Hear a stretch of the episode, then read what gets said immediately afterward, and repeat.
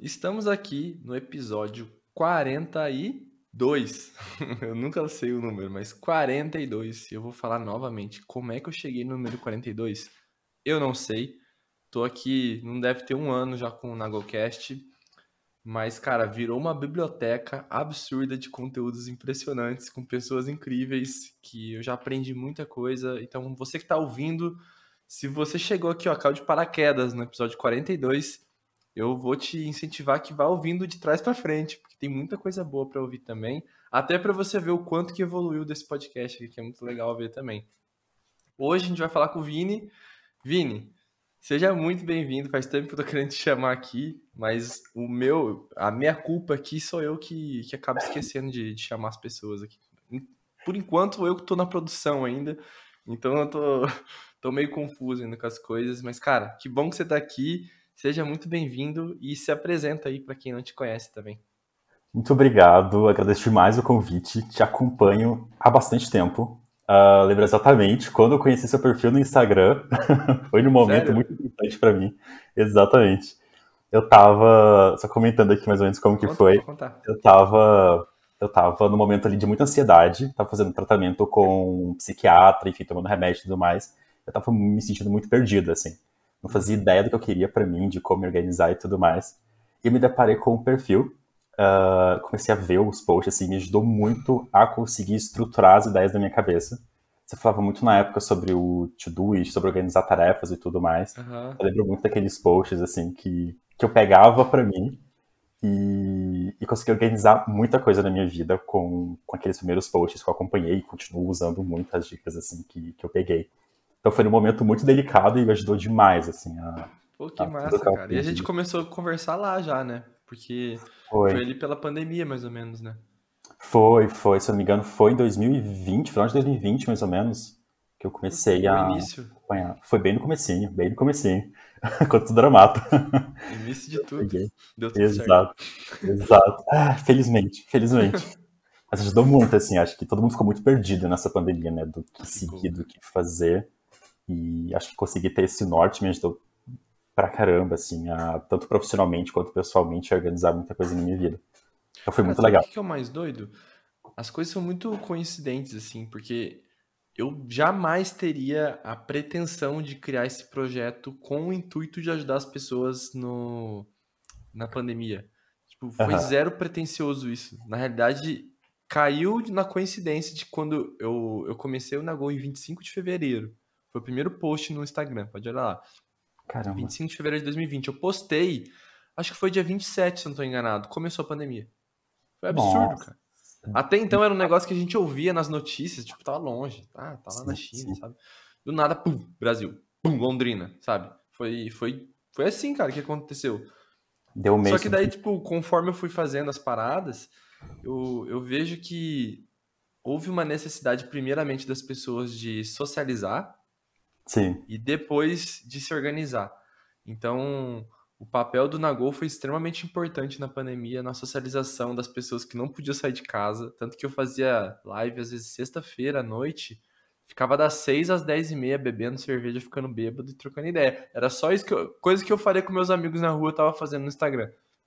Se eu fizer isso hoje, não vai ter três pessoas assistindo. Sim. Mas naquela época foi importante. Então é, é, muito doido ver o papel social que o Nagol teve naquela época, que eu jamais tive pretensão disso. Na realidade, eu tava me ajudando ali. Porque eu também tava sozinho em Porto Alegre, lá, cara, sem, sem ter o que fazer ali, preso em casa, eu e os gatos. E, e no fim foi acontecendo, assim. Então, uhum. de certa forma foi coincidente, mas ao mesmo tempo foi no momento exato, assim, para acontecer. Não, eu lembro exatamente dessa, dessas lives. Eu lembro que eu abria no notebook, assim, a live, colocava na TV, pedia, sei lá, uma pizza ali e ia ouvindo. Exatamente. Eu dava mensagem, às vezes, não dava pergunta, eu ficava o tempo inteiro ouvindo. Então, assim, ajudou pra caramba ter, ter esse momento ali durante, durante a pandemia. Mas falando um pouquinho de mim, resumindo um pouco de, de quem é o Vinícius, sempre tive muita dificuldade de fazer isso, mas eu exercitei que falei, não, tem que encontrar alguma coisa de quem é o Vinícius. Resumindo, uh, um, tweet, um tweet, né? Exato. Uh, nasci no interior de Goiás, então bem longe eu estou morando hoje, hoje eu moro aqui em Curitiba, então saí do calorão de quase 40 graus para um frio de 3 graus, tem dias aqui durante o inverno, então foi um choque uhum. muito grande. Uh, muito cedo, eu saí de Goiás e mudei lá para a região norte. Então, morei alguns anos lá. Acho que foi uma das experiências mais incríveis que eu tive na minha vida. Uh, depois a gente pode até comentar um pouco de como foi essa fase, mas, mas foi muito legal. Culturalmente, para mim, tá numa cultura completamente diferente da minha. Uh, com pessoas que têm vivências muito diferentes, com um sotaque muito diferente. Acho que foi a primeira experiência na vida que eu tive de sair da minha bolha, digamos assim, né? Uh, então foi uma experiência muito incrível, assim. Uhum. Uh, eu sempre gostei muito de ajudar desde pequeno, sempre foi uma coisa que, que, que eu gostei bastante. Fiz voluntariado no, no ensino médio ali, durante a pré-adolescência também. Gostava uhum. muito desse trabalho de, de ajudar a galera, sempre e foi até o pontapé para começar a produzir conteúdo, começar no YouTube. Comecei lá no longínquo ano de 2011 no YouTube, então tem bastante Pô, tempo. É velho de guerra no YouTube já, cara. Tem bastante tempo. Eu comecei, Fizeram... acho que foi, não deve ter um ano que eu comecei no YouTube. Já pegou a fase mais Nutella, brincadeira. Peguei, é, total, total. É, na época eu lembro que era, que era bem bizarro, assim para subir um vídeo, em casa não tinha internet, internet Wi-Fi, assim. Eu tinha aqueles modemzinhos de operadora. Sei. Não sei se você lembra que era USB que você colocava. Que era um pendrive, né? Exato, exato. Nossa, então eu colocava, gravava. cara, porque era velocidade, velocidade 3G, assim, né? Até menos, dependendo da região que eu você acho tivesse. Que até menos, dependendo. Ah, aí eu, tipo, gravava os vídeos, estava no Movie Maker ali, extraía ele. para subir com essa internet, assim. Eu colocava umas nove da noite, dava sete da manhã, tava, tava upado o vídeo. Então, e à noite... Acordava, ufa, 30%. Exato. Então, para subir vídeo era um sofrimento, assim, um sofrimento. Estava ali, toda semana tinha vídeo novo, desde uhum. 10 anos já fazendo isso. Então, foi bastante tempo, bastante tempo com produção de conteúdo. E o que, que você fazia de conteúdo nessa época? Quando eu comecei, eu eu, eu, gostava muito de pesquisar sobre bastidores de TV, assim, quando eu era criança. Tinha esse fascínio por bastidores de cinema, de TV. E eu descobri uma coisa chamada chroma key, que é o famoso fundo verde que a gente tem hoje em dia. Uhum. Aí eu descobri e você pode estar em qualquer lugar. Exato. Isso pra mim foi mágico, assim, abriu minha mente para um universo de coisas. Eu falei, é aqui que eu vou, que eu vou deslanchar, assim. Vou aprender a usar esse negócio de chroma key e na época eu tinha um laptopzinho, aqueles netbook, que a câmera era tipo meio megapixel, assim, um negócio Sim. horrível. Uh, eu tinha um desse, e eu descobri o chroma key e pediu para comprar o TNT. A gente colou esse TNT na parede ali, e eu fui fazer meu chroma key ali, horrível. E eu fazia de tudo que você pudesse imaginar. Sei lá, eu cantando, não canto nada. Com a câmera do, do netbook ali. Com a câmera do netbook. A qualidade, assim, nem me via direito na câmera. Nokia. Exato. E aí eu comecei, assim, fazendo esses vídeos em casa. Na época eu frequentava bastante a igreja, então eu fazia programas religiosos para criança, assim. Nossa, então, que joga nesse sentido. uh, tentava explicar algumas coisas que eu aprendia na catequese pra, pra ninguém, que ninguém me assistia, nessa época eu nem sabia do YouTube ainda, né? Uhum. Produzia isso antes do YouTube. Eu produzia, deixava pra mim ali, depois jogava fora esses vídeos. Produzia, jogava fora. Era só pra, pra produzir mesmo. Só pela, pela pira mesmo ali. Exato. E depois veio a febre de iCarly, assim, de web show. Sim. Eu peguei muito essa, essa loucura de eu quero ter um web show pra mim. E eu queria chamar do Web Show Funny na época. Tinha, tinha um site, até hoje tá no ar o site, descobri esses dias, tá no ar até hoje, naquele site. Isso é ouro, hein? Isso é ouro. E eu fazia as transmissões ao vivo nesse chroma key, ninguém assistia, era só pra mim mesmo. Eu ficava, tipo, duas horas ao vivo, assim, uh, fazendo esses, sei lá, nem lembro o que eu fazia, mas inventava alguma coisa pra fazer durante duas horas. Uhum. E, enfim, esses foram os primórdios aí da, da internet. Depois, quando eu comecei no YouTube, foi copiando o Manual do Mundo. Então, tudo que eles faziam, eu copiava eles, fazia um vídeo exatamente igual, mostrando exatamente a mesma experiência. Uhum. Ah, você uh, fazia as mesmas experiências na prática deles. Exatamente. Era uma cópia, assim. Era uma cópia Pô, daqueles. Mas é muito bom, né, cara? O canal deles é ótimo, velho até hoje, para mim, eles são. Hoje, sou publicitário, né? Então, assim, é um grande case para mim de, de publicidade, de produção de conteúdo, o canal deles. Eu acho incrível. Eu gosto também. Eu gosto do Nerdologia também. Nerdologia. Sim, assistia muito. Não sei se continuam, que eu parei de ver, mas. Então, eu, eu acho que não, cara. Não que eu saiba. Não, né? Eu lembro de assistir bastante também, a qualidade de produção era muito boa. Ah, nossa, muito bom. Mas o Manual do Mundo era Pra mim, assim, era o supra-sumo da internet. Ah, era mágico, porque eles pegavam umas pira que nós crianças tínhamos e colocavam ali, sabe? Ah, como Exato. é que faz um, Uma bomba com farinha de trigo. Dava um jeito de fazer lá. Exatamente. Então acho que isso que era muito legal, assim, o que eu não conseguia fazer em casa, eles conseguiam fazer e eu assistia, era um negócio muito. Ensinava a ciência daquilo, né? Nossa, era muito massa. Exato, exato. Eu gostava muito de, das aulas de ciência, assim, na escola. No ensino médio eu parei de gostar, mas no, no ensino fundamental eu gostava muito. Uhum. E, e ver aquilo de uma maneira muito didática era muito legal, assim. Aí eu copiava tudo que eles faziam e subia pro YouTube também, e um monte de, de sei lá, um monte de vídeo aleatório assim, que eles faziam, eu copiava, e esse foi o começo. Depois que eu fui encaminhando e gatilhando ali para coisas que eu mesmo tava, tinha vontade de fazer, mas no começo era 100% uma cópia do Manual do Mundo. Cópia Pô, mas isso é massa, cara. Eu, eu acho super interessante esse, formato, porque daí você não se preocupa com conteúdo no início, e mais com perder medo de gravar, aprender como que faz as paradas, assim, tipo introdução tal. E quando você menos espera, você vai montar teu conteúdo, a estrutura da tua cabeça já tá formada, porque você já fez tanto aquilo ali da maneira certa, entre aspas, né, que tá dando certo. Sim. E você vai aprendendo copiando no início, né? Depois você começa a escrever a tua própria. Ajuda demais, assim, acho que me ajudou muito. Porque eu copiava tudo. A forma que eles faziam a introdução, eu tentava copiar ali também. Então eu entendi, putz, no começo tem que pedir like. Tenho que pedir para se inscrever. Uh, uhum. Tenho que pedir comentário. Então eu copiava tudo que ele fazia. Hoje em dia já ficou natural fazer esse tipo de coisa no YouTube. Mas no começo, copiando, acho que dá pra pegar muito dessa base, assim, de, de como fazer conteúdo, como produzir conteúdo. Sim. Cara, e como que foi para você... Bom, antes de chegar lá, vou fazer uma pergunta antes. Como que foi a tua infância? Aham. Uhum. Minha infância foi muito diferente, talvez. Muita gente cresceu num bairro só, numa rua só, num lugar só. E para mim foi bem diferente, assim. Eu cresci numa fase que meus pais estavam mudando muito de estado, por causa de, do emprego deles. Uhum. Então, sei lá, eu passei por 15 escolas na minha infância, todo ano uma escola diferente, era um bairro diferente. Tipo família militar, né? Que... É tipo isso. então acabou que, que na infância aconteceu muito isso. Eu, eu nasci na roça, né, no interior do interior do interior de Goiás mesmo, assim, uma, uma casinha que não tinha nem energia elétrica direito. Uhum. E com o tempo a gente foi mudando, mudou para cidadezinha que tinha lá perto, uma cidade de 2 mil habitantes, onde minha família até hoje mora lá, grande parte da minha família mora lá. Uh, meus pais foram chamados para ir para o Amazonas. Tinha um tio meu que trabalhava lá e chamou eles para ir trabalhar com eles, com fogos de artifício. Então, é bem aleatório, assim. Primeira vez que eu ouço isso.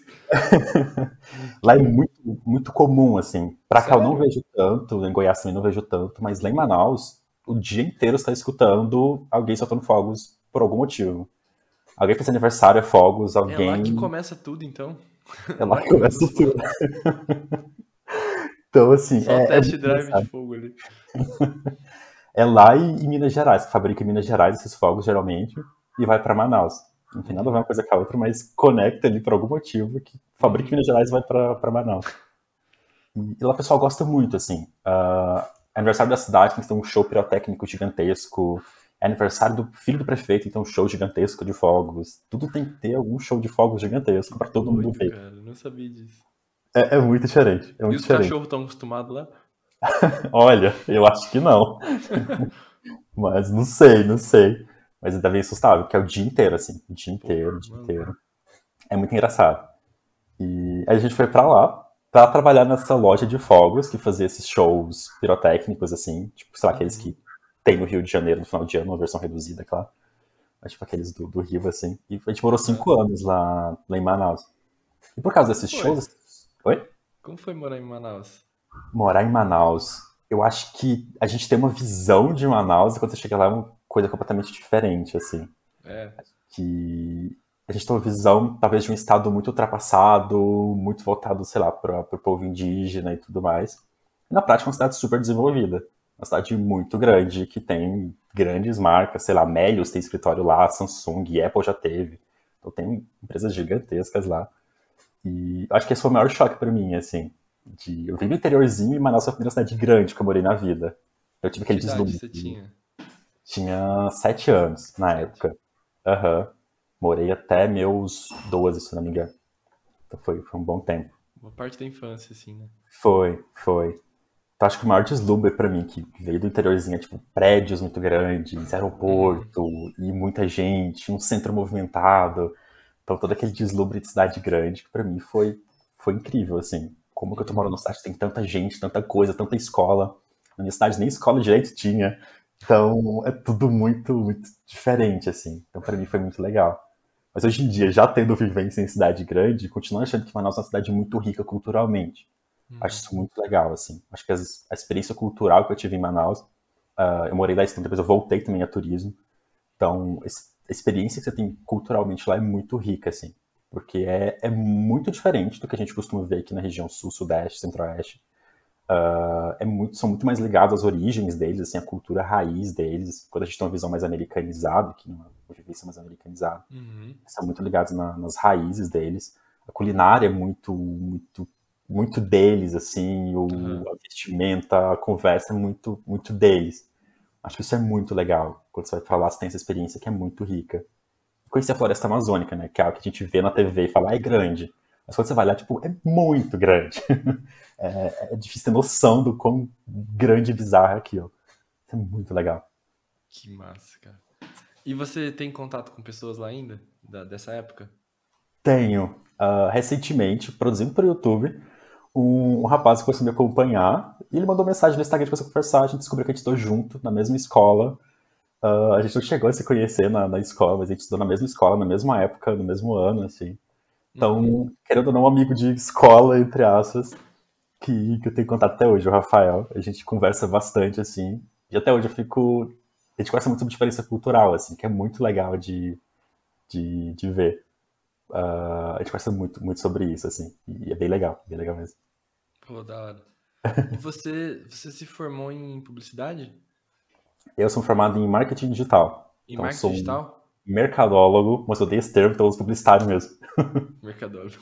Perfeito. Mercadólogo é O que te fez ir pra essa área, assim, quando você decidiu? Boa. A comunicação, igual eu falei, desde pequenininho, já colocava a cara na frente de uma câmera para falar. Então, eu sempre uhum. gostei muito disso, assim. E quando eu terminei o ensino médio, eu tava ali naquela indecisão do que fazer. Eu ia seguir pra engenharia, que não tinha nada a ver com o que, com o que eu fazia já. E por acaso eu consegui uma vaga de emprego para trabalhar como auxiliar de social media, sabe de mídias sociais, né?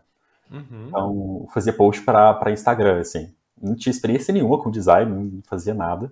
Só que acabei conseguindo, eu entrei ali nessa empresa, eu fazia de tudo. Desde flyer até, sei lá, qualquer coisa que, que tivesse que ser feita, eu fazia lá na empresa. E quando eu comecei, no primeiro mês eu já falei que era aquilo que eu queria fazer para mim, assim. Conversava muito com tudo aquilo que eu, que eu já fazia, que eu gostava, de vídeo, de, sei lá, de, de comunicação como um todo. Uh, e ele percebeu que daria para trabalhar com isso que eu gostava muito, assim. Então eu falei, caramba, eu vou seguir nisso aqui, vou pesquisar mais sobre. Aí eu descobri o termo marketing digital que eu não conhecia, não, não fazia ideia do que era. Eu descobri que tinha uma graduação em marketing digital, que era um tecnólogo, né, dois anos de curso. Uhum. E falei, é isso, quero, quero fazer. Eu tinha conseguido bolsa do, do ProUni, então eu falei, e consegui trocar, né, tinha, tinha começado a fazer análise de sistemas, tava seguindo uhum. mais para área de dev ali, uh, que também não tinha nada a ver com o que, com o que eu gosto. E nesse meio tempo consegui trocar essa bolsa para marketing digital. Acabei me formando, assim. Então, desde o meu primeiro emprego até hoje, nunca trabalhei com outra coisa que não fosse publicidade. Sim. Uh, hoje eu trabalho na mesmo.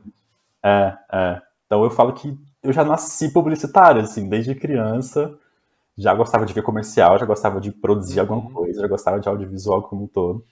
Então desde muito pequenininho, assim. E hoje em dia, felizmente, tenho esse esse privilégio de trabalhar 100% com, com isso. Que massa. Eu, eu, me identifico um pouco assim, porque eu, eu não tinha muito essa cabeça de televisão, de câmera, essas coisas igual você. Sempre fui mais apegado com esporte, assim. Uhum. Mas chegou determinada época da minha vida, eu até contei isso em algum episódio atrás aí, que eu, eu comecei, eu só fui descobrir na terapia muitos anos depois, assim, tipo, dois anos atrás eu fui entender isso na terapia. Uhum. Mas toda, tudo que eu fazia antigamente era porque eu queria viajar. Olha que loucura. Quando eu tinha 16, 17 anos, meu sonho era ser palestrante. Uhum. Porque eu sabia que palestrante viajava para trabalho. Sim. Eu achava do caralho esse negócio de viajar para trabalhar. Uhum. Pô, achava massa. Sim. E eu comecei a estudar oratória, comecei a estudar um monte de coisa e comecei a pegar gosto por apresentar que isso era uma coisa que eu não tinha antes, não gostava de apresentar na escola. Mas eu comecei a entender isso. E na faculdade eu já era, meu, sempre era eu que apresentava. Sempre era eu. Tinha momentos que eu não fazia o trabalho, porque eu tava trabalhando de noite, e aí as meninas deixavam eu apresentar porque eu apresentava bem, eu estudava um dia antes e apresentava bem, tipo, o que elas tinham feito, tinham feito sim, certinho. Sim. Então eu tinha chegado num nível muito bom de apresentação, assim, depois de um tempo. E todos os empregos, depois que eu fui, fui conquistando, eu fiz publicidade, né? Uhum. E eu trabalhei na televisão, por exemplo. Foi um negócio muito mágico, assim. Foi muito da hora trabalhar na televisão. Foi, cara, é absurdo. O primeiro dia de trabalho, você nunca vou esquecer, meu primeiro dia de trabalho na Band, eu conheci o Ricardo Bochá. Assim, pá, primeiro dia de trabalho. Cheguei numa palestra do Ricardo Bochá. Aham. Uhum. Cara, é todo dia assim? Cara, não, calma, não é todo dia assim. É que você chegou num dia que tá tendo um evento e tal, mas não é todo dia assim. Eu falei, Pô, tá com ídolo assim, gente. É, cara. Mas aí eu fui conhecendo as estrelas do Rio Grande do Sul, lá na Band, né? Então, uhum. eu almoçava com eles e tal. Aprendi muito com eles. Inclusive, um dos maiores, um dos maiores jornalistas ali da ali do Sul, né? Eu fiz, eu fiz uma, um curso de oratória com ele, né? O Sérgio Stock, que é um cara, cara excelente, assim, excelente uhum. mesmo. Apresentador de jornal, assim. E aí eu fiz, fiz um curso de oratória com ele também. Mas sempre que eu tinha, tive os empregos, minha cabeça era meio, pô, se eu trabalhar nesse lugar aqui, eu vou poder viajar, porque tem outras unidades e tal, eu vou poder fazer isso. Mas era uma coisa que eu só fui entender. Eu não, não pensava assim, mas indiretamente. Eu tinha um pouco dessa esperança de viajar, sabe? Mas Aí na depois, Band você queria ser repórter ali? Não, não era o Não, eu, que, eu trabalhava na área de marketing. Ah, tá, de marketing da própria Band. É, eu trabalhava na área de marketing focada em clientes, assim, não focada no público que assiste, né? Uhum. Trabalhei no SBT também, foi muito legal. Mas é, eu sou muito mais apegado ao design, mas eu gosto muito da área de marketing, assim. Eu acho que a área de marketing me ensinou a me vender melhor. Ela me ensina a vender melhor as ideias que eu tenho no design. E eu acho que a pessoa que estudar marketing, marketing pessoal, ela vai usar para a vida inteira dela. Isso é o mais total. louco, assim. Total, total. É uma coisa que eu percebo muito lá na agência, assim, que eu trabalho com, com um time muito diversificado, é essa dificuldade de algumas áreas de se venderem, assim, de vender a própria ideia. Às vezes o dev tem uma ideia super legal de algo para fazer no site, só que ele não sabe comunicar a importância daquilo, por que seria uhum. legal. Ninguém compra a ideia dele. Então, se ele conseguisse se vender mais ali, igual você falou, de aprender isso com, com o marketing, se vender, vender a ideia melhor, é, ajuda muito nessa integração entre os times. Acho isso muito legal. Sim. E você, você, bom, você se formou ali e tal, né? Começou a trabalhar com, sempre trabalhando com isso. E de onde veio o teu desejo por viajar? O desejo por viagem. Esse aí, acho que até hoje eu não consegui encontrar qual que foi a, a sementinha disso. Agulha. Exato. Que sabe, né? Quando criança, eu... meus pais acabaram tendo esse monte de mudança, então, querendo ou não, as viagens aconteciam, não porque a gente planejava uma viagem de férias, uhum. mas porque as viagens aconteciam. Então, nesse, nesse tempo, eu acabei conhecendo grande parte do Brasil, assim, por causa dessas, dessas viagens que, que meu pai fazia. Uhum. Uh, e quando eu fui chegando ali mais na, né, quando, você, quando eu comecei a trabalhar e que eu fui descobrindo essas viagens por pagar para viajar e comprar um pacote de viagem e viajar uhum. como todo. Falei, caramba, isso é interessante. Comecei a consumir conteúdo sobre viagem, começou a aparecer para mim, sabe, nos, nos, algoritmos aí e tudo mais.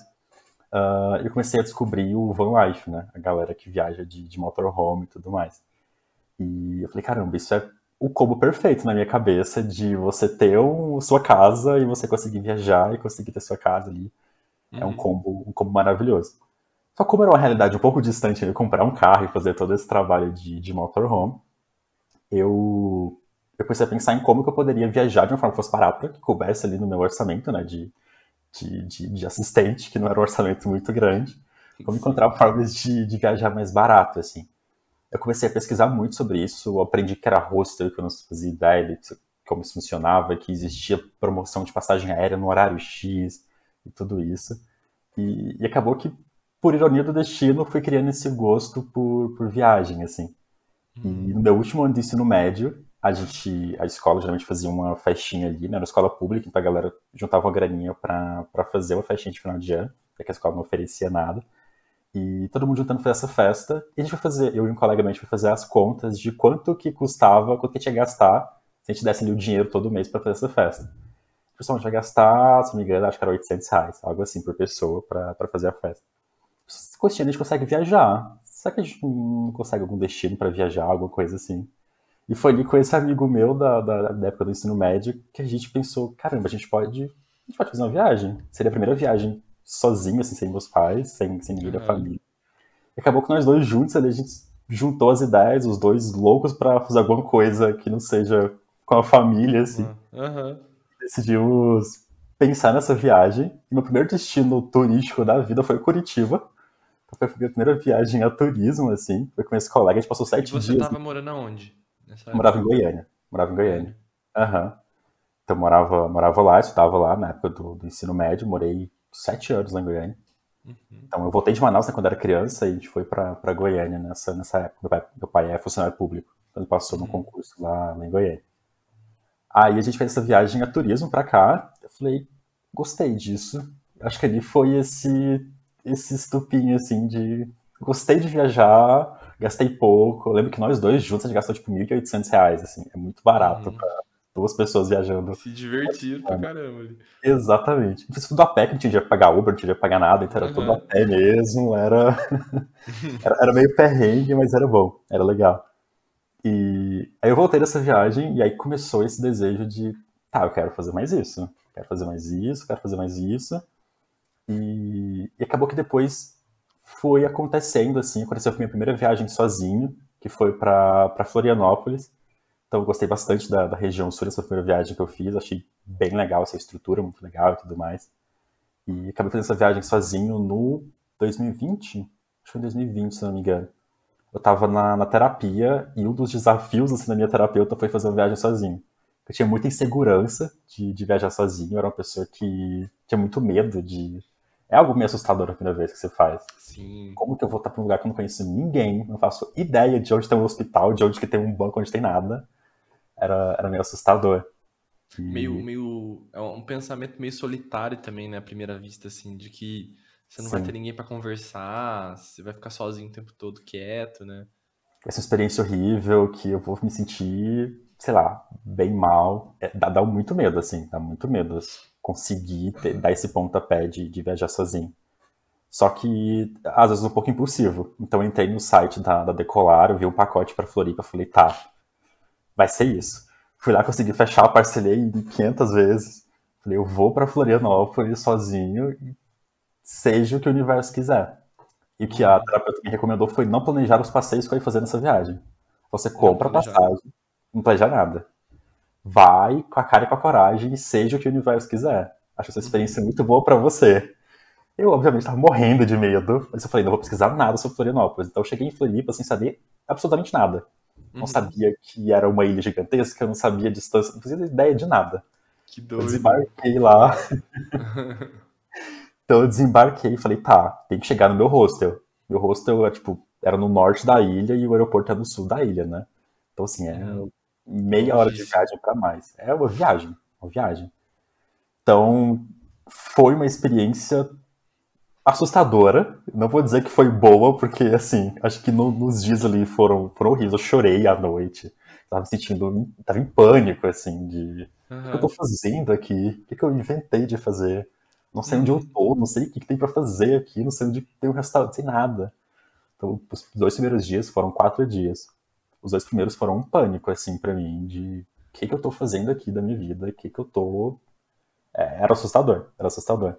Mas eu acabei criando amizade no hostel, era uma galera muito legal, assim, fez sorte com essa galera muito legal. Uh, a maioria era de fora do Brasil, então falavam espanhol, eu não entendia nada de espanhol, mas a gente uhum. se desenrolava ali com mímica e saía alguma coisa. Então, teve um, um senhorzinho, acho que tinha uns 60 anos, assim, ele se apaixonou por uma por uma moça aqui no Brasil, ele morava no Chile, e ele se apaixonou por, por essa moça e veio pro Brasil, uh, lá pra Floripa, e uhum. tava morando, tipo, morando, morando mesmo assim, no hostel. Ele alugava por mês o hostel e morava no hostel. Uhum. Caramba! E era muito, muito legal, você achei uma história muito mirabolante. Você morar no hostel, se apaixonar de, em outro país e vir, assim, achei bem legal. E a gente criou muita, criou muita amizade com esse, com esse senhor, assim. Foi uma pessoa muito legal que me acolheu naqueles dias que eu tava desesperado ali. Então, nos últimos dias eu ficava o dia inteiro no rosto, então a gente ficava conversando. Eu não entendia 50% do que ele falava, mas a gente tava ali tentando desenrolar um assunto. Era muito engraçado. Ele mostrava a música da época dele, mostrava o programa de TV lá do Chile, ah. mostrava um monte de coisa. Ai, eu não fazia ideia que existia. E, e, foi muito legal, assim, foi muito legal. Eu tava aprendendo sobre a cultura brasileira também, que ele não conhecia muita coisa. Então mostrei algumas uhum. coisas para ele que, que eu gostava. Então, acabou que uma experiência que começou traumática, no final foi, foi muito legal, assim. Uhum. E, e, e essa foi a primeira viagem que eu fiz sozinho. E depois dessa, quando eu cheguei em casa, ainda um pouco assustado de tudo que tinha rolado. Falei, tá, eu quero, quero fazer mais isso. Agora eu tenho certeza que eu quero viajar e. Perdeu o medo, né? Começa Perdi aí. o medo. Perdi o medo. Se eu conseguir passar quatro dias sem saber nem onde eu tava, então eu consigo passar mais tempo. Ô Vini, qual, qual, é, qual é a sensação? Eu queria que você compartilhasse isso, porque eu acho que muitas pessoas que estão tá ouvindo talvez tenham essa vontade de viajar sozinho em algum momento, mas tem muito medo e tal. Eu queria que você, que você trouxesse um pouco assim do, do sentimento do Vinícius depois que conseguiu viajar sozinho, depois que conheceu pessoas e tudo mais. O que, que você sentiu? Um ponto para trazer antes disso é que eu sou uma pessoa que tem uma dificuldade social muito grande. Eu tenho muita dificuldade de me socializar, de fazer amizade, tudo isso. Uhum. Então, geralmente, quem tem medo de viajar sozinho tem uma característica muito parecida com a minha, de eu não consigo conversar com as pessoas, eu não consigo socializar, e ainda tem essa, essa dificuldade muito grande. Mas o sentimento que eu tive foi muito de liberdade, assim, de, de ver que as coisas não vão dar tão errado quanto na nossa cabeça parece que, que vão dar. Acho que aquele sentimento de ansiedade, a gente fica, eu vou morrer, eu vou bater alguma coisa, eu vou me machucar e vou ter que me socorrer, não vou conseguir comprar comida, sei lá, um monte de pensamento aleatório que vem na cabeça. E que quando você testa isso de fato, uh, quando você viaja sozinho, você percebe que nada disso de fato vai acontecer, assim. E se acontecer, existem formas de remediar isso. Existem formas de, de, de que as coisas voltem a, ao trilho correto ali. Uh, acho que uma coisa que eu fiz e que me ajudou muito nesse processo de perder um pouco o medo é, no pedaço de papel, listar tudo que pudesse dar errado numa viagem. Então, listei absolutamente tudo que pudesse dar errado. Poderia, sei lá, Pode ser que no aeroporto não tenha Uber para eu ir pro hostel, o que eu vou fazer? Pode ser que, sei lá, meu cartão seja roubado, como que eu vou proceder numa situação dessa, assim. Que listar todas as situações hipotéticas que pudessem dar errado e pensar em soluções para essas para esses problemas. Eu acho que foi o que mais me deixou calmo, assim, para até hoje me deixa bastante calmo. Tudo que eu penso que pode dar errado numa viagem, eu penso, tá, mas como que eu posso, o que, que eu posso fazer quando se isso vier a acontecer, assim. Isso, isso me ajudou muito. E eu acho que o sentimento até hoje é muito isso, de, de liberdade, assim. Acho que viajar com uma companhia é muito legal. Você tem alguém para conversar, alguém para trocar ideia, para brincar. Uh, e viajar sozinho também é muito legal, uma experiência completamente diferente. Acho que não existe uma que seja melhor ou que seja pior. Acho que é, as duas são experiências né? completamente diferentes. Exatamente. Quando você tem companhia, também você vai para um parque e fica 10 horas ali conversando. Sozinho talvez você fique só uma hora. Mas ainda assim foi uma experiência ali muito legal de estar naquele parque, de conhecer e de andar. Acho que são experiências bem diferentes. É verdade. Eu, eu compartilho também disso aí. Eu, eu tenho uma visão um pouco diferente, assim, no sentido de personalidade minha. Uhum. Eu, eu tenho muita facilidade para fazer amizade. Ao mesmo tempo que eu sou uma pessoa tímida. Mesmo que uhum. não pareça. Mas eu sou uma pessoa tímida. Eu sou uma pessoa que. Eu não sou o primeiro a falar. Nunca sou o primeiro a falar. Eu sou uma pessoa mais quietinha. Se tem uma galera conversando, eu tô mais ouvindo e observando. Eu, eu vou aos poucos entrando na conversa, mas eu não sou aquela pessoa que pau, entra na conversa. Então, quando eu me mudei para Porto Alegre, antes de começar a viajar, minha primeira grande viagem foi uma grande viagem sozinha, que foi me mudar para uma, pra uma ah, grande sim. cidade, que eu moro morava em Londrina, uma cidade do interior, grande, mas do interior. Sim. Me mudei para Porto Alegre, que é uma puta de uma capital para estudar sem conhecer ninguém, a mais de 1.500, tipo, 1.500 quilômetros de casa, não tem para onde correr, sabe? Esses pensamentos que você teve, eu tive também, só que na época eu não tinha uma terapia para me ajudar, assim, de fazer uhum. essas listinhas. Nossa, eu queria muito ter tido uma, uma terapeuta na época, assim. Mas eu fui sem emprego também, porque meu pai ia me ajudar no, no, no, aluguel no começo, assim, mas não ia dar um centavo. Todo o dinheiro que eu ia ter que uhum. consumir lá ia ser meu. Então, os primeiros seis meses, eu tive esse aval de não ter que pagar um aluguel, mas eu tive que, que me sustentar lá, né? E eu Sim. lembro, no primeiro dia, cara, eu senti a mesma sensação que a tua, assim, porque eu cheguei, cara, em Porto Alegre, tava muito frio, muito frio. E eu cheguei 10 da noite, lá é muito úmido, Londrina é muito seco. Uhum. Cheguei lá, uma umidade desgraçada. Quando eu cheguei, era uma pensão caindo aos pedaços. Cara, a pensão tinha cheiro, sabe? Quando tem cheiro, assim, é um sim, cheiro estranho, velho. Não sei te explicar do que que era. Mas a casa era meio de madeira também, tudo impactava, assim. A casa era meio de madeira, aí separava um quarto do outro com aquelas, com aquelas paredes de escritório branca, sabe? Sei, Mano, era Deus. surreal, assim. A casa era literalmente caindo aos pedaços. Não tinha lavadora de roupa, eu tinha que lavar na mão as roupas. Coisa que eu nunca tinha feito, né? Por uhum. exemplo. E quando eu cheguei lá, já era domingo, 10, 10 e meia da noite. Eu cheguei, estava chovendo, estava frio. Eu entrei na casa, eu não conhecia ninguém, cara. Tinha cara de, da República Tcheca lá, que nem português falava. Eu não falava, eu falo o português mal falado ainda, imagina o, o tcheco, né? Cara, eu entrei lá, eu me dei conta que eu tinha esquecido meu travesseiro e a meu edredom na, em cima da cama de casa. tipo, eu fui embora e deixei todas as coisas de cama na cama. No frio que tava em Porto Eu tava só com a mala. Aí a mulher, muito solícita, a dona da casa, falou assim: Não, tem um, um edredom ali, você pode usar uma coberta de pelo. Cara, eu tenho a rinite que você não tem ideia, filho. Você não tem ideia da minha rinite. Eu peguei aquela coberta de pelo que estava guardada, não estava sob uso, num lugar extremamente úmido. Mano, eu tirei aquilo lá, minha cara já ficou assim, ó, o dobro já. Aí eu, Tá, beleza. Vamos embora. Vamos embora. Amanhã tem aula. Amanhã tem aula. Tinha que acordar às 6 da manhã. Acordei, tipo, 6 e 20 bem atrasado. Sim. Acordei com o vizinho dando um soco naquela parede branca que faz muito barulho. Porque se ele tava ouvindo o meu, meu alarme, é que ele tava, tava um pouco alto, né? Eu não acordei. Aí ele batendo para me acordar, tipo, pô, já comecei mal, já acordando os caras aqui antes da hora deles, né? Aí, mano, não tomei café, não tomei nada, que eu não tinha nem visto a cozinha, pra você ter noção, eu só cheguei e dormi. Uhum. Tava 2 graus com sensação térmica de menos 2, com vento e chuvinha. E eu tive que ir a hum. pé, tipo, era uns 15, 20 minutos.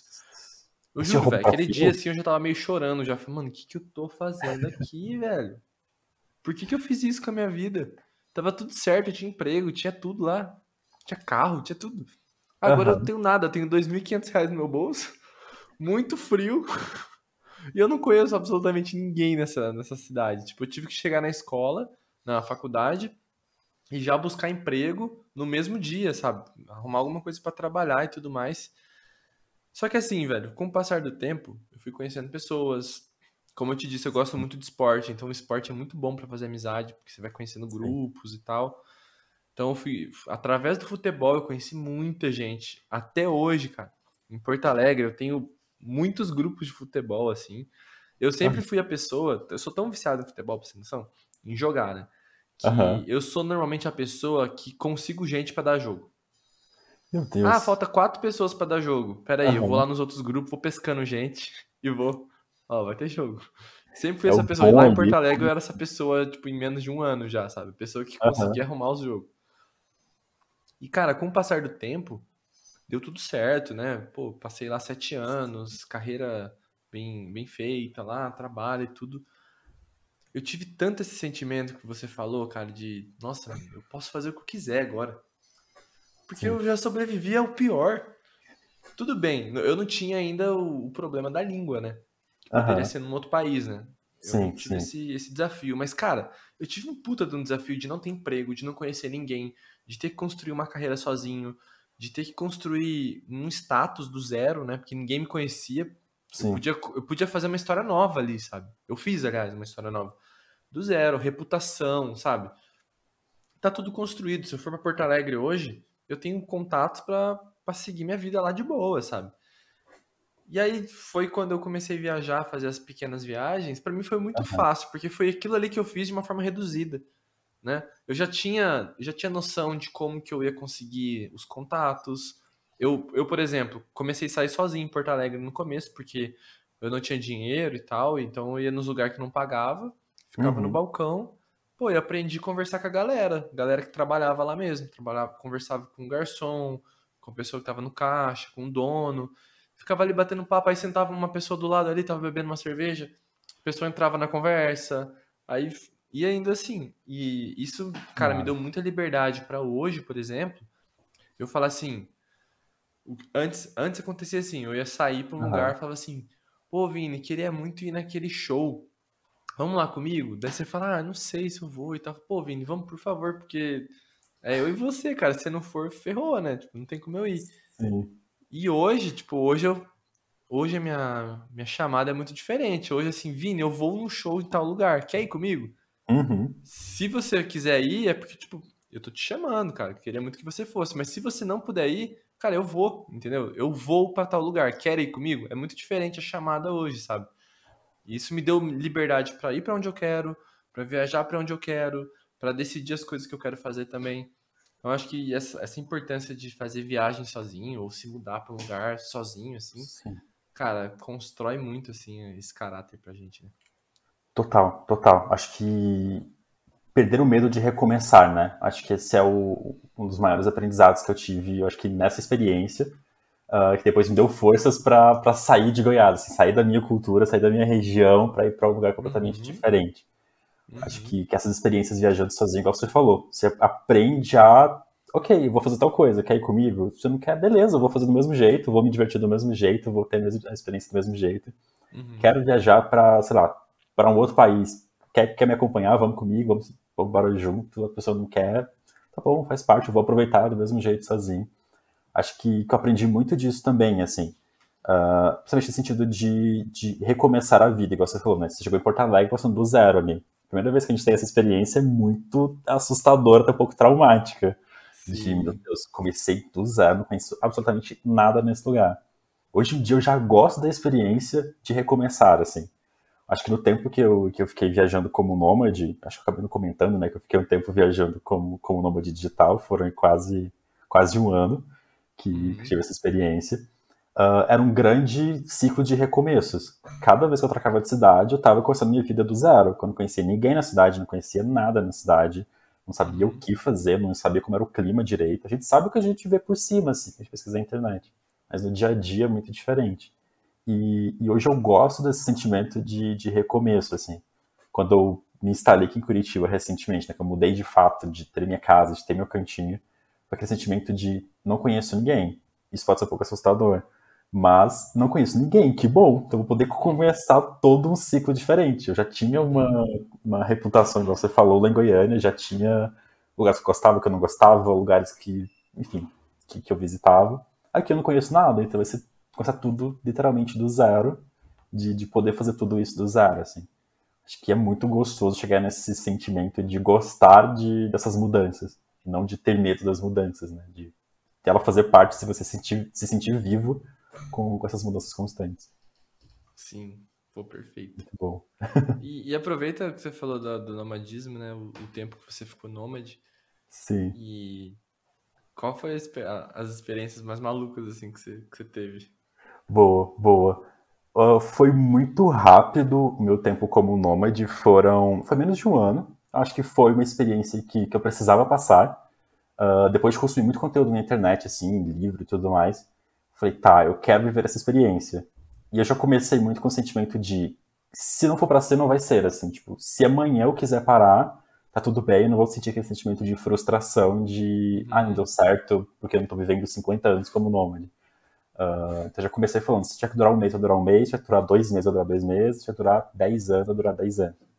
Comecei muito com, com esse sentimento. E, e, minha ideia, quando eu comecei, era, além de conhecer os lugares, né, uh, ter esse sentimento, é, é, fortalecer esse sentimento de aproveitar as coisas sozinho. Acho que eu precisava, naquele momento, de intensificar ainda mais esse sentimento de, de, de aprender mais sobre como, como ter essa experiência sozinho, assim. Uhum. E eu comecei por Curitiba, novamente. Curitiba é um grande ciclo, assim, né? um papel, um papel importante na minha vida. E, e nessa, nessa, nessa vivência como nômade, acho que o principal ponto foi as maiores dificuldades né, foi conciliar trabalho e vida nômade. Acho que é algo muito complicado. Os maiores perrengues que eu passei foi conciliando, tentando conciliar trabalho e vida nômade, assim, de ter que trabalhar no chão do aeroporto. Uh, umas coisas que parecem muito pequenas, mas que no dia a dia são extremamente cansativas você conseguir uhum. fazer. Uh, várias vezes eu conseguia, sabe, conseguir voo barato ali, conseguia numa terça-feira, duas da tarde. Tá, mas você quer apresentar um relatório três da tarde. Como você vai fazer para que isso aí funcione? No meio do aeroporto, pegava o 4G, roteava, você tava no chão, aquela galera gritando e passando correndo. E ele sentado no chão apresentando o relatório como se eu estivesse em casa, tranquilíssimo ali, uhum. uh, apresentando isso. Então, acho que, que foi muito mais nesse sentido de, de conciliar trabalho, assim. Eu, eu, acho que eu tive a sorte de não ter muito perrengue nessa viagem. Uh, como foi pouco tempo, eu consegui me planejar bem para que tudo fluísse bem. O, acho que o maior problema que eu tive durante essa experiência nômade foi a indecisão de destinos. Eu nunca sabia muito para onde eu queria ir. No começo eu planejei seguir uma linha que fizesse sentido pelo litoral. No meio do caminho eu falei, não, não quero mais isso aqui, porque eu não quero ir para a cidade X, não quero ir para a cidade Y, então vou ter que mudar tudo isso aqui. Então foi aquele trabalho de cancela tudo, ter que trocar para outro lugar. Faltam, sei lá, três dias para o meu Airbnb encerrar aqui o tempo que eu aluguei. Tem que conseguir alguma outra coisa em cima da hora. Eu consegui, às vezes, alugar lugares sem conversar com o dono, sem saber como era a região. Uhum. E, assim, na, na sorte de. Bora ver se vai ser bom. Tem um contrato de um mês para cumprir ali, tem que ficar um mês esse apartamento. Se é bom, se não é, vamos ver o que, que vai dar aqui. Uh, Passei por muitos Airbnbs ruins, acho que a maioria, inclusive, eram bem ruins, assim. Cheguei lá e não ter internet, sendo que o dono dizia que tinha internet. Chegar lá e não ter forno, não ter fogão direito, na foto aparecendo, chegava a estar estragado o fogão. Acho que teve um vacilo. Acabando com o romantismo. Acabando com o romantismo da, da vida nômade. Olha, se tem uma coisa que não tem é romantismo, assim. No perfil do Instagram é lindo, mas na prática. É muito romantizado, né, cara? É foda. É muito. Mas assim, eu acho que tem, tem casos e casos também, né? A gente tá falando num cenário onde você tava fazendo viagens baratas, tentando Sim. economizar o máximo possível. Muitas vezes você vai ver no YouTube pessoas que têm uma grana para ter conforto, para alugar lugares bons para ficar, sabe? Que não corram Sim. tanto esse risco e que vivem disso também, né? Que é importante dizer também. Exato. Eu a minha, não vou dizer frustração, porque eu não tive frustração. O que eu tive foi entendimento, sabe? Uhum. O meu entendimento foi que eu não estava conseguindo conciliar essa vida de viagens com minha rotina. Uhum. Com a rotina que eu gosto de ter. Eu, go... eu sou uma pessoa que eu gosto de ter rotina, sabe? Rotina Sim. me faz bem. Rotina garante meu crescimento no trabalho, garante meu crescimento, nas, é, tipo, meu fortalecimento na saúde, garante meu, minha evolução, sabe, de aprendizado e tudo. Eu preciso de rotina para isso. Sim. E o que mais me pegou, assim, eu também fiquei curto período, acho que deu seis meses, talvez, que eu fiquei nessa. Uhum. É que, assim, a gente tá num, num tesão muito grande de viajar no começo, né? Então, a gente não quer ficar quatro meses no lugar, a gente quer ficar dois e já pular para outro. A gente Sim. quer ver uma nova experiência. E nessa parada de ficar vivendo novas experiências, são coisas muito simples, né? É o dia de jogar lixo que muda, é aonde jogar o lixo que muda, é, cara, é a política daquele prédio diferente, sabe? Tem um prédio que você tinha que entrar para um lado, agora você tem que ter senha. Cara, é umas coisas tão minúsculas assim, mas que, cara, acaba com a nossa cabeça, velho. Chega uma hora que você tá meio pirado assim, e eu não conseguia evoluir no meu trabalho. Eu vi que eu fiquei um tempo sem evoluir no meu trabalho porque eu só tava conseguindo manter o que eu fazia. Uhum. Porque muito da minha energia estava focado em dar conta dessas novas rotinas, criar essas novas rotinas, é, planejar uma nova viagem, ver o que eu ia fazer né, nessa nova viagem também, Sim. e ver o que eu ia fazer na cidade que eu tava, aproveitar para você não ficar só dentro de casa, se não ficar dentro de casa em qualquer lugar não vai mudar porcaria nenhuma, né? Exatamente. Então, para mim, para mim, né, pro Lucas, pelo menos no momento que eu tava ali, o meu sentimento que eu falo hoje enquanto eu gravo aqui, assim, que isso pode mudar amanhã, mas o meu sentimento é que o nomadismo não é para mim. O que é para mim é a liberdade, sabe? O que faz sentido hoje para mim é eu ter a liberdade Por exemplo, eu tô aqui em Londrina, eu tenho uma casa, consegui trazer minha mãe para morar comigo, dar conforto para minha mãe também, sabe? Isso é muito importante. Mas eu tenho a liberdade de sair agora daqui e viajar. Entendeu? E liberdade é liberdade de horários, liberdade geográfica, liberdade financeira, tipo de, pô, se eu quiser passar uma semana, mas eu decidir ficar umas é, duas, eu posso. Uhum. Não vai mudar nada a minha vida. Não vai mudar nada meu trabalho. Tipo, eu tenho equipamento suficiente para conseguir manter a qualidade do meu trabalho em qualquer lugar do mundo que eu tiver, entendeu? Só que eu tenho a minha casinha, onde eu tenho a minha rotina toda programadinha, toda certinha, do jeito que eu gosto. E eu sei que se eu ficar essas duas semanas em outro lugar, eu vou ter que reprogramar a minha rotina de alguma forma. E tá tudo bem, porque eu vou voltar pra minha rotina quando eu quero, entendeu? Isso para mim hoje faz sentido. Talvez amanhã eu queira voltar a essa loucura porque eu tenha um entendimento melhor, mas hoje eu entendo que isso aqui é mais saudável para mim, sabe? Total, total. Eu lembro quando você postou no Instagram falando sobre isso, que você tinha parado a, a vida nômade. Uh, não lembro exatamente se era um episódio do, do podcast ou se era no, no, no feed, enfim. Eu lembro de ouvir e era exatamente o mesmo sentimento que eu estava tendo, assim, quando uhum. eu estava cogitando parar a vida nômade. Era exatamente o sentimento de não conseguir ter rotina, de não conseguir fazer o básico no dia a dia, porque a vida é. Meu dia a dia era tentar manter, tipo, o mínimo para viver. Era escolhendo Airbnb, era tentando procurar onde joga o lixo, onde tem mercado, onde tem farmácia, onde tem esse tipo de coisa. A minha alimentação nesse tempo que eu fiquei foi, acho que a pior que eu já tive na vida, assim, comia coisa congelada porque era tanto estresse para cozinhar e fazer todo esse. Cozinhar era a última coisa que você ia fazer, né? Não, no estresse todo ali, eu tava preocupado em ter um teto para morar e alugar o Airbnb onde eu ia ficar, e não em, em comer brócolis. Então, nesse, esse sentimento era, é, era exatamente esse, assim. Eu tive a sorte de ter muito apoio no trabalho, onde eu, eu trabalho na mesma empresa, eu comecei a vida nômade, assim. Mas eu também sentia que eu não conseguia entregar, que meu dia era basicamente participava das reuniões, beleza, mas nesse meio tempo que eu tô aqui fora de reunião, deixa eu correr para organizar coisa X, tem tal coisa para organizar aqui em casa, porque é tanta coisinha pequena que a gente tem no dia a dia que quando você tá numa rotina você acaba não tendo, já que as coisas estão fluindo melhor, assim. E eu tentava ficar um mês em cada, em cada cidade, que era pior ainda do que fica dois, Porra. três meses. Quando você tá pegando uma rotina, você já tem que ir embora. É, exatamente, exatamente. Então eu senti que, que foi muito isso, assim, que que me cansou muito. No último mês, eu lembro que eu até gravei um vídeo desabafo, assim, eu acho que quase chorei naquele vídeo. Foram uns 15 minutos falando por que eu tinha desistido. Era o sentimento da hora, assim, tipo, eu falei, vou ligar você fez uma live, né, também, alguma coisa assim. Eu, lembro, eu não foi, assistir, foi. mas eu lembro que você fez um... Foi, foi quase nos, quando eu tava decidindo parar totalmente, assim, eu fiz uma live também, pra conversar com o pessoal.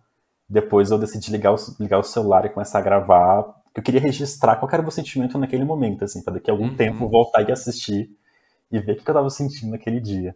Era um sentimento de muita frustração, justamente por causa daquele coisa fantástica que a gente vê na internet, de é tudo lindo, tudo colorido, tudo divertido, são dias incríveis. E na prática é uma cadeira desconfortável que você é obrigado a trabalhar o dia inteiro com dor nas costas, a internet que não funciona.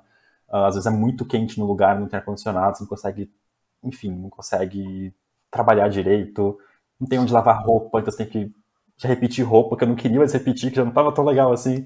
E tinha que repetir porque não tinha como lavar roupa. Roupa é foda, velho. Roupa é foda. Então era uma série de sentimentos, assim, muito ruins. Eu falei, putz, não, não dá, não dá. E quando eu decidi parar, e quando eu parei de fato agora, eu sinto que eu tô viajando muito mais, você falou. Tem muito mais essa liberdade. Eu trabalho 100% remoto, então eu tenho essa liberdade de, de trabalhar onde eu quiser. Eu tô viajando muito mais do que eu já viajei em qualquer fase da minha vida, assim. E tendo uma casa, eu consigo. Pego um final de semana, eu falei, putz, consegui uma promoção num hotelzinho legal, vou pra praia, vou ali pra Guaratuba passar dois dias. Vou pro Beto Carreiro, vou pra não sei onde. Tem várias coisinhas pequenas que eu consigo me divertir muito mais, porque eu não saio da minha rotina, não quebra todo aquele aquilo que tá funcionando. Mesmo assim, eu consigo ter esses momentos de, de prazer e de viajar nesse, nesse meio tempo. Então, para mim, igual para você, está funcionando muito melhor fazer pequenas viagens recentemente fui para São Paulo, passei uma semana em São Paulo, fui em show que eu queria, fui. Eu trabalhei presencial na empresa para conhecer o escritório e tudo mais. Uhum. Tive uma experiência super legal, que talvez se eu estivesse morando em São Paulo como nômade, teria sido horrível, porque, sei lá, por vários fatores, eu teria me agradado, assim. Então, passei exatamente pela mesma coisa. Não, isso é doido. E eu quero lembrar para quem tá ouvindo também que a gente não tá falando mal da vida nômade, tá? Porque eu acho que são perfis diferentes, sabe? Eu acho que tem pessoas que têm perfil para esse tipo de vida, uma vida com menos rotina. Tem pessoas que nem o Nômade Like a Local lá. Pô, eles ficam às vezes três meses num lugar, sabe? Então, isso é legal, porque você dá tempo de você montar uma rotina, de se encaixar ali ao lugar que você tá, como eles estão viajando há mais tempo, eles já não tem mais essa ânsia de ficar saindo do lugar ao mesmo tempo. Sim. Tanto que eles contaram uma história aqui muito legal, que no começo eles ficavam mudando de continente, cara, não era de país. Eles eram louquinhos da cabeça, eles queriam tanto viajar que eles mudavam de continente, saiu caríssimo para eles essa história. E hoje não, hoje eles têm muito mais consciência, eles vão para um continente, eles exploram aquele continente, depois eles vão para outro. E para eles funcionam super bem, sabe? E eu acho, cara, que é muito massa. É muito massa você, você ter essa experiência. Eu acho que é uma experiência que, para mim, todas as pessoas deveriam ter, sabe? Conseguir ter um dia, porque ensina muita coisa sobre nós, cara. A gente aprende muito sobre nós, assim, né? nessa experiência. Eu aprendi que naquele momento, que eu queria crescer muito na minha carreira ainda, que não fazia sentido, mas eu, se eu tivesse uma carreira muito bem estabelecida, que eu não tinha grandes visões de crescer mais, querer só manter, aí faz mais sentido para mim, sabe? Pro Lucas. Mas eu acho que são várias formas de você viver viajando também. Hoje em dia existem muito mais estruturas também para viajar. Existe, por exemplo, o Beer or Coffee ali, que é um, cara, um sistema muito foda que algumas empresas até dão de benefício ainda, que são basicamente uma plataforma de coworkings. Então, não importa a cidade que você tá, você consegue, ah, utilizando o plano deles, usar um coworking. Então já não importa tanto se a casa que você vai estar tá tão boa assim. Pô, tendo uma cama, fi, nesse, a partir do momento que você tem um coworking para trabalhar com pessoas, você pode dormir em qualquer lugar, fi. Você pode Total. dormir em qualquer lugar. Você vai dormir num hostel lá por um mês, você dorme, porque você vai ter um lugar para trabalhar, né? Existem os co-livings também, que era a minha última tentativa que eu ia fazer em São Paulo, antes de, de parar a vida nômade, eu ia para um co-living lá ficar seis meses, para ver o que, que ia dar, porque o co-living, ele é uma moradia que, que é um espaço de trabalho também. Então, hoje tem muitas estruturas legais, assim, também, que, que dá para dá para você conhecer e, eu acho que quem estiver ouvindo aqui, tiver um, uma pontinha, assim, uma fagulha de vontade de viajar, faz isso, por favor.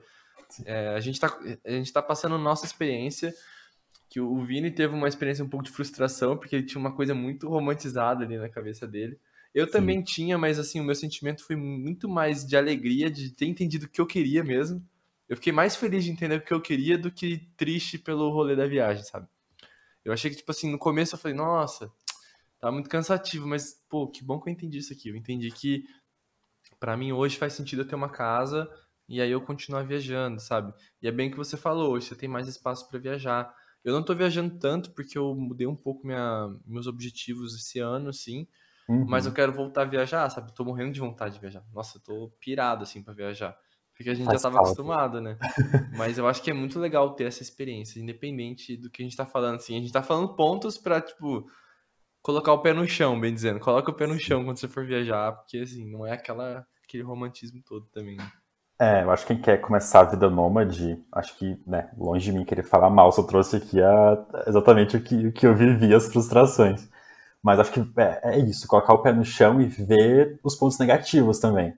Eu, eu fiz vários vídeos no canal falando sobre a vida nômade e muita gente mandava mensagem assim, tipo, ah, parece incrível, meu sonho de vida, não sei o que. Eu falei, tá, você já olhou para os pontos negativos também?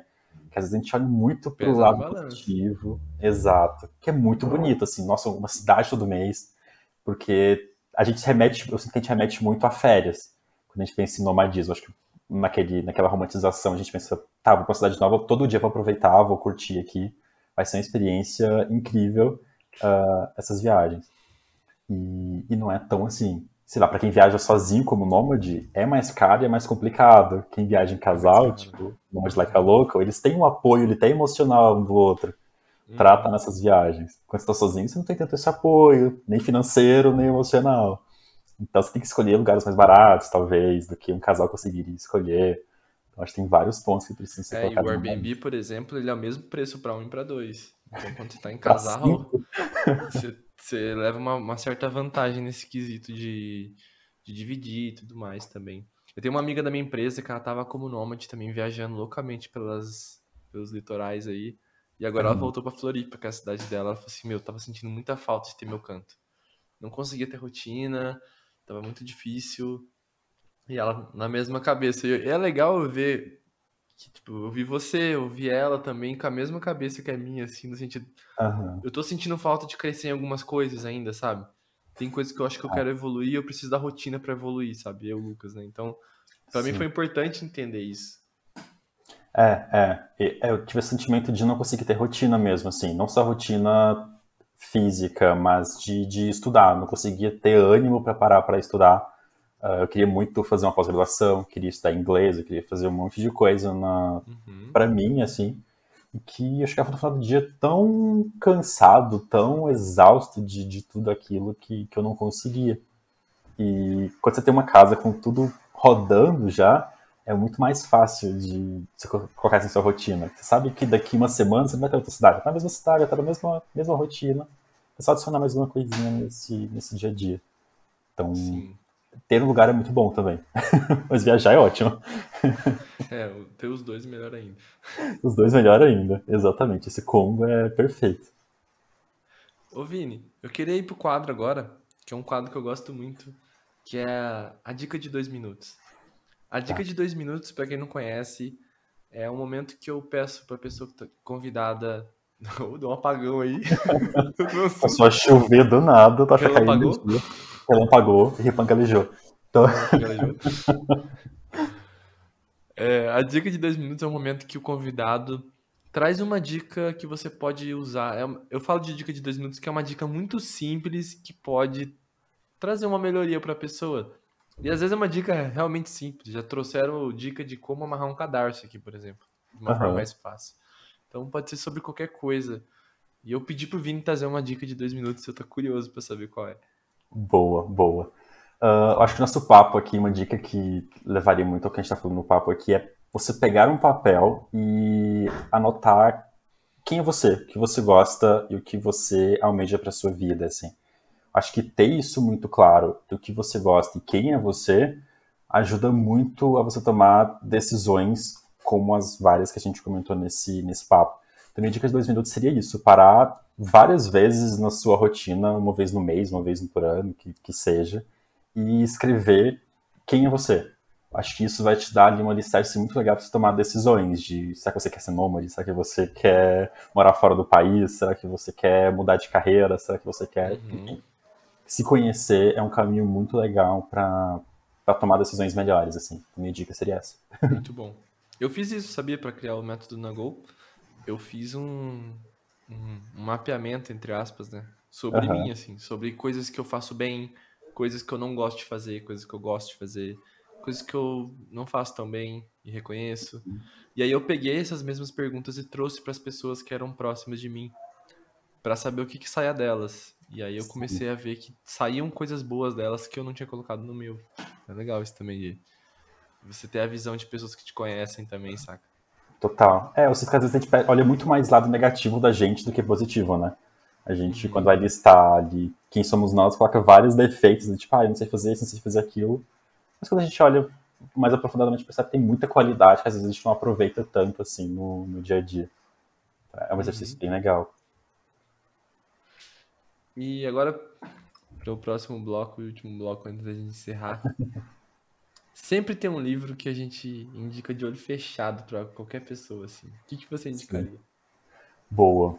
Teve um livro que é aquele que, que você lê e dá um, um calorzinho no coração, assim, aquela ansiedadezinha gostosa. Acho que para mim foi um chamado Estado da Tudo Que Você Precisa, que é de dois youtubers, do Romulo e da Mirella. Eles, hum. não sei hoje em dia, que eu não acompanho, mas eles no YouTube, mas eles produziam vídeos sobre viver viajando, sobre estrada, eles têm um motorhome, eles viajavam, eles viajaram a América do Sul, a América toda e a Europa. Nesse livro eles relatam os primeiros países, Argentina, Uruguai, Bolívia, que eles começaram ali com mochila nas costas, eles não tinham carro ainda. Então uhum. eles contam como era a vida na estrada nesse momento. Uh, eu gosto muito desse livro porque ele é muito real, assim.